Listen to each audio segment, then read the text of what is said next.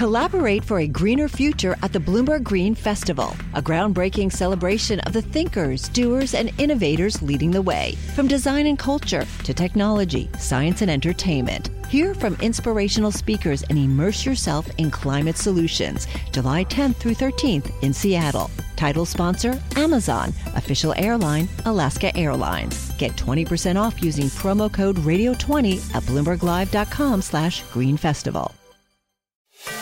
Welcome to the Bloomberg Markets Podcast. I'm Paul Sweeney, alongside my co-host, Matt Miller.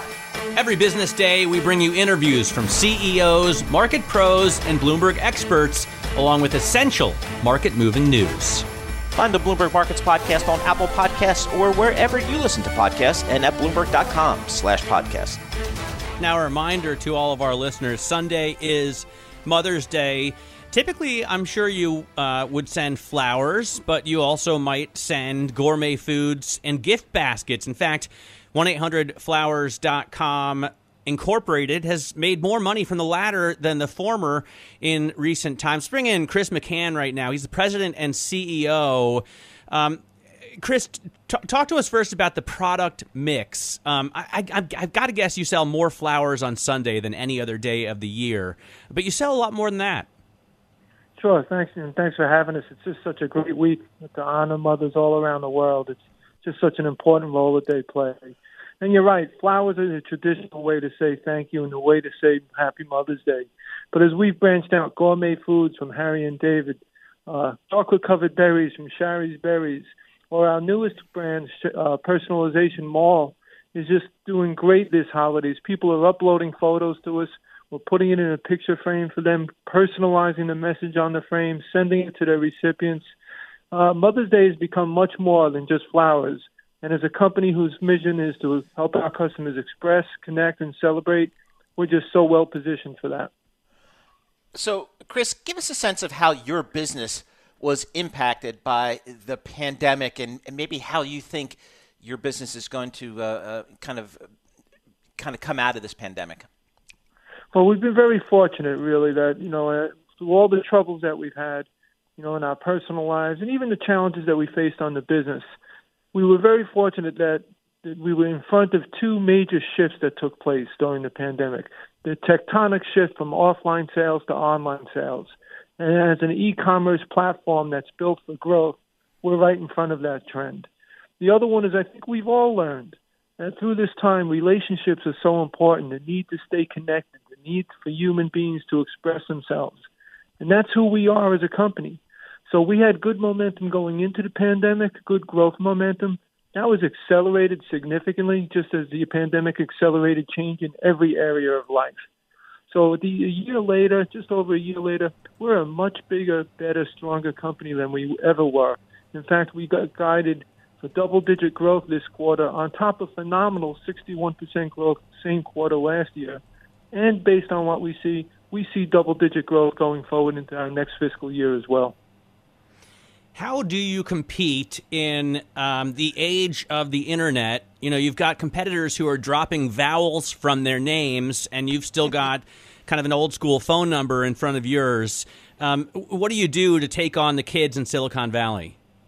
Well, I think, first of all, misspelling a, a brand name is, is not, it's not the smartest thing to do, to make people try and figure out, how do you spell that again?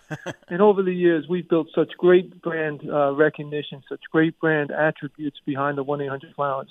The younger generation doesn't even realize that it actually was once a phone number. Still is, and so we still get some call volume there.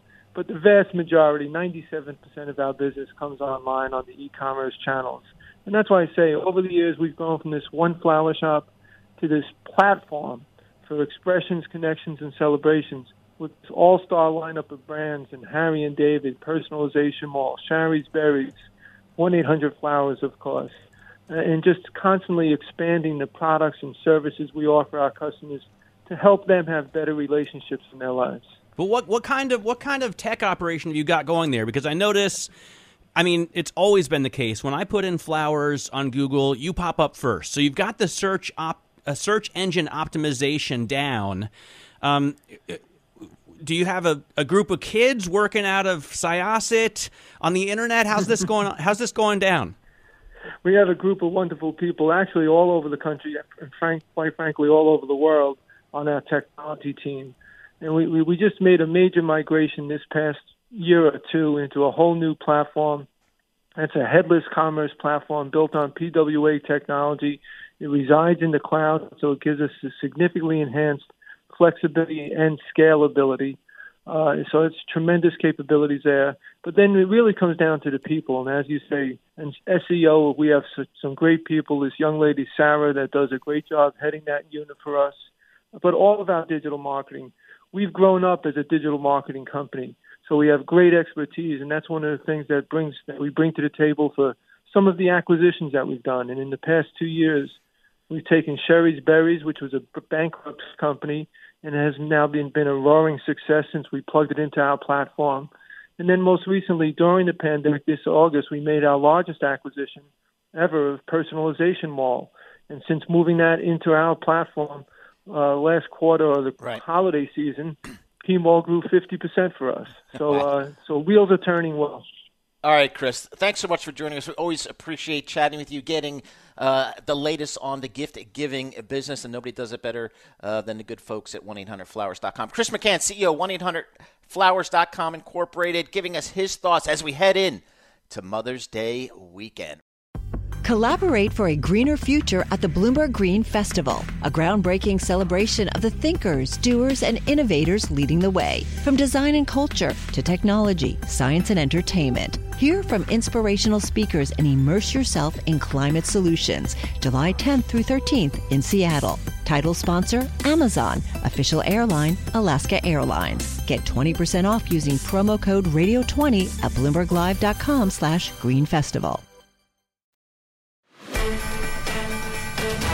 Now, stocks are down on the broader indexes, um, but not as bad in the big indexes as they are in small caps. Let's bring in Dave Wilson right now for a look at what's going on um, with the smaller cap companies. Dave? You've got that right, Matt. Smaller companies, bigger declines. That's part of the story of the day. The Russell two thousand index now lower by one point four percent, while the S and P five hundred is only down two-tenths of a percent. Now, the steepest drop in the Russell belongs to James River Group Holdings, the ticker there, J R V R. The insurer has lost more than thirty-two percent after raising one hundred seventy-five million dollars in a share sale that amounted to a fifteen point five percent stake. Uh, Regis, ticker R G S, is down about twenty-six point five percent. The hair salon owner and franchisor posts a wider loss and lower revenue for the fiscal third quarter than analysts expected in a Bloomberg survey. And U S. Concrete, ticker U S C R, is down twenty-three percent. First quarter revenue fell more than analysts predicted as a winter storm in Texas hurt demand. Now, uh, the biggest gain to Russell belongs to Avid Technology, the ticker A V I D. The maker of audio and video editing software is up twenty-one percent after reporting first quarter results that surpassed projections. And Liquidity Services, ticker L Q D T, is up nineteen point five percent. Uh, the online marketplace for surplus goods had fiscal second quarter results that beat estimates. Bloomberg Stocks editor Dave Wilson, thank you so much. We appreciate that small cap report. Let's take a look now at the high yield business. We do that today with Manuel Hayes. He's a senior portfolio manager at Mellon. Manuel, thanks so much for joining us here. We've seen in the equity markets really since September kind of a rotation trade away from some of the big high-tech growth names into some more cyclical names, maybe even some smaller cap, kind of banking on this reopening. Are we seeing s- something similar in the high yield market as well? Hi, thank you for having me. Uh, pleasure to be here. Uh, the short answer is yes. We're seeing something very similar in the broader high-yield market where as the COVID impacted everybody in March and in April, we started seeing a lot of sectors get uh, impacted from a spread perspective as they widen in these cyclical sectors. Think of leisures and airline, transportation, more consumer cyclical sectors. And then as things started stabilizing and there's more optimism built into the vaccine rollouts, we're starting to see those trades perform really well. And so that's been very uh, much in line with what we're seeing in the equity markets. But we're also seeing interesting other dynamics take place in high yield. It's a very exciting time. We're seeing a lot of companies being downgraded from investment grade. We're also seeing a lot of companies getting upgraded back into the investment grade market, providing nice uh, tailwind performance on both sides. Very interesting time in the high yield market right now. And a ton of issuance, right, Manuel? We see, uh, we saw record issuance last year, four hundred billion dollars in total. And this year in the first quarter, we had one hundred forty billion dollars in issuance. So does that mean twenty twenty-one is going to be another record year? All expectations is that this issuance pace will continue. A lot of issuance was built into last year after companies were in survival mode. Now, with rates continuing to be as low as they are, you are seeing companies being more opportunistic, looking to refinance their debt, bring down their interest expense, clean up the balance sheet issues that maybe they were encountering last year. So we are seeing record level of issuance. And with issuance, there is a concession that takes place. So when issuers come to the market, they do provide, you know, several bips to one hundred bips of concession just to entice investors to participate. And that provides a nice performance pop if you are able to do it in a very diversified way across a lot of these bonds that are issued. Hey, Manuel, give us a sense of uh, credit quality out there. We're, again, this pandemic, we're in month fourteen here roughly. Uh, we do obviously see some really good light at the end of the tunnel here, and a lot of parts of the economy are already, you know, out of that tunnel, if if you will. Talk to us about the credit quality you've seen in your portfolio over the, over the last fourteen months. Yeah, after the pandemic hit, we saw this huge amount of downgrades take place. So a lot of bonds that were rated triple B were downgraded, over two hundred billion dollars across twenty-five companies. So naturally, what was the lowest part of the investment grade market migrated down into the high yield market. And with that means now the high yield market, for all intents and purposes, is higher quality, meaning more double B rated securities. And so you saw the broad high yield market naturally increase its double B exposure. Just around half of the overall exposure in high yield is now rated double B. And that's good for the overall credit quality of the companies, uh, the overall market landscape in high yield.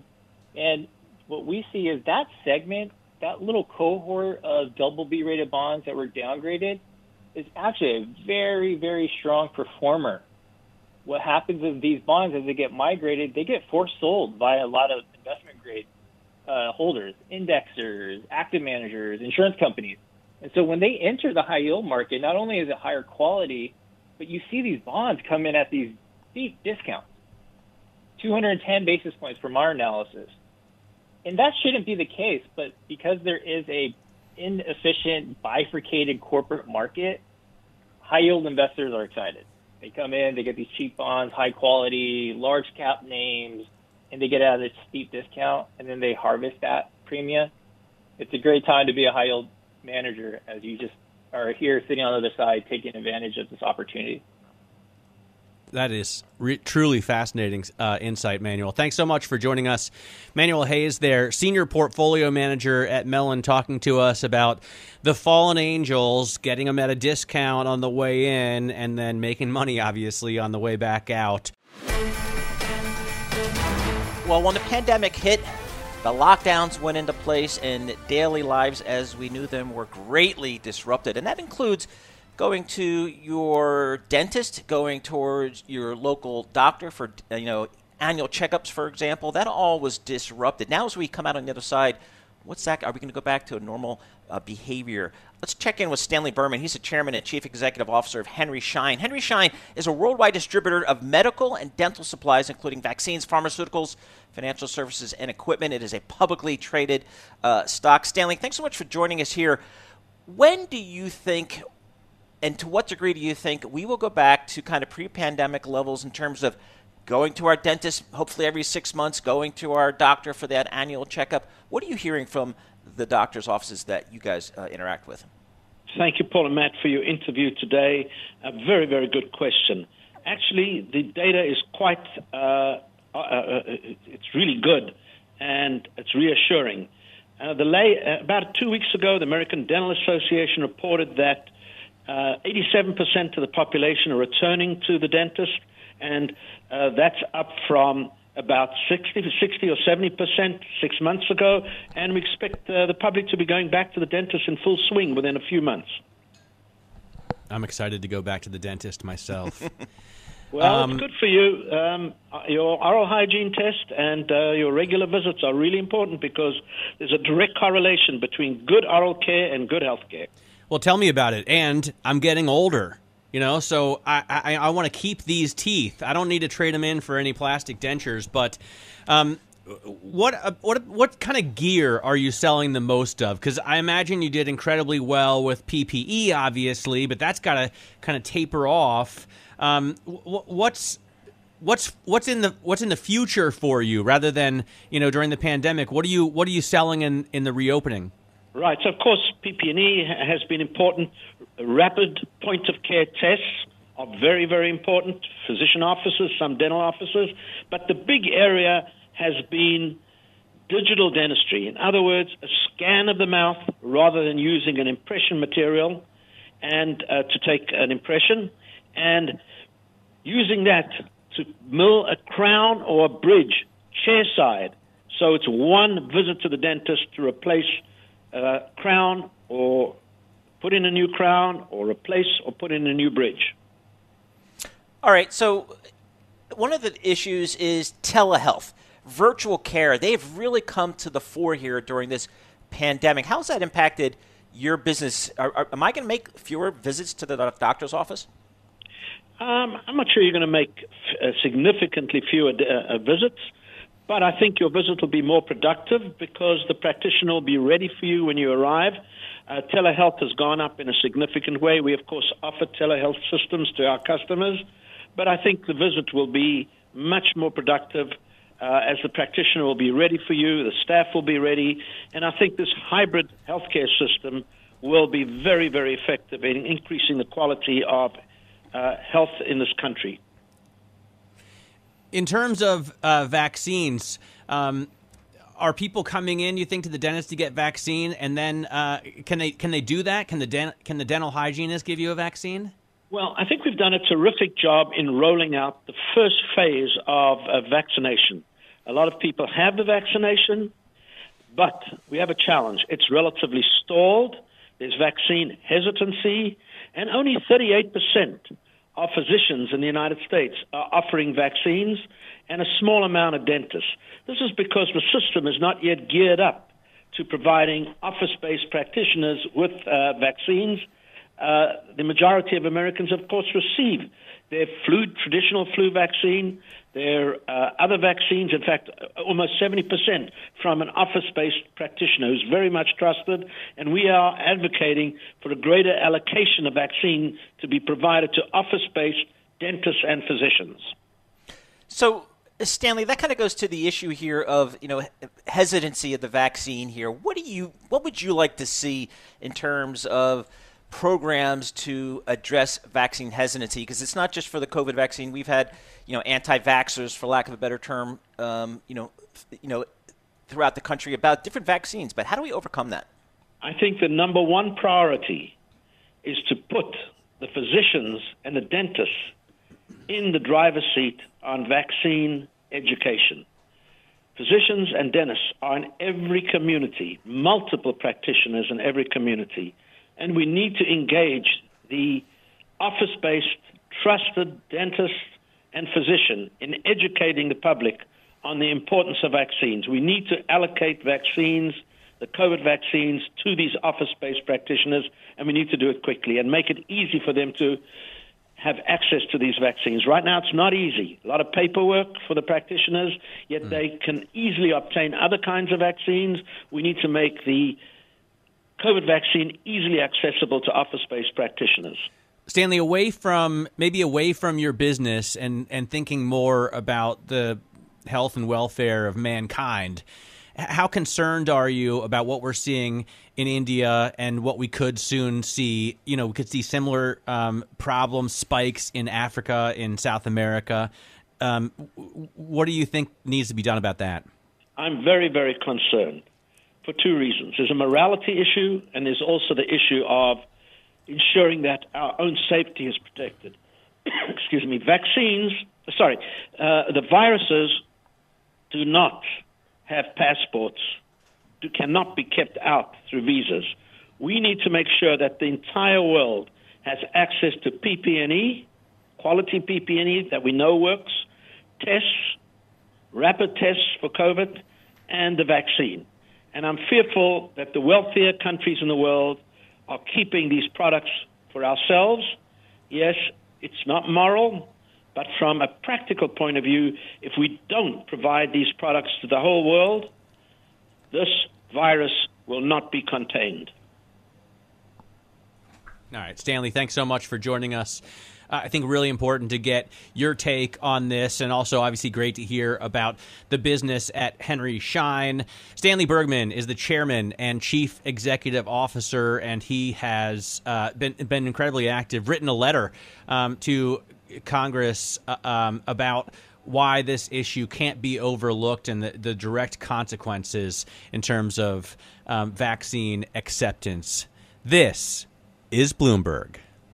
Collaborate for a greener future at the Bloomberg Green Festival, a groundbreaking celebration of the thinkers, doers, and innovators leading the way. From design and culture to technology, science, and entertainment. Hear from inspirational speakers and immerse yourself in climate solutions, July tenth through thirteenth in Seattle. Title sponsor, Amazon. Official airline, Alaska Airlines. Get twenty percent off using promo code radio twenty at BloombergLive.com slash Green Festival.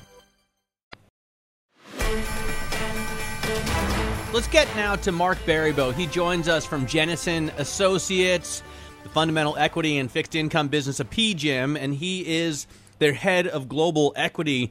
Uh, Mark, we've seen this big rotation, and we've been talking about it for months and months now, but you don't think investors should make major changes to their portfolios during market rotations, instead focusing on investing for the longer term. How long term are you thinking? Well, you know, we're typically going to look out, um, you know, the next three years, uh, just in terms of secular trends.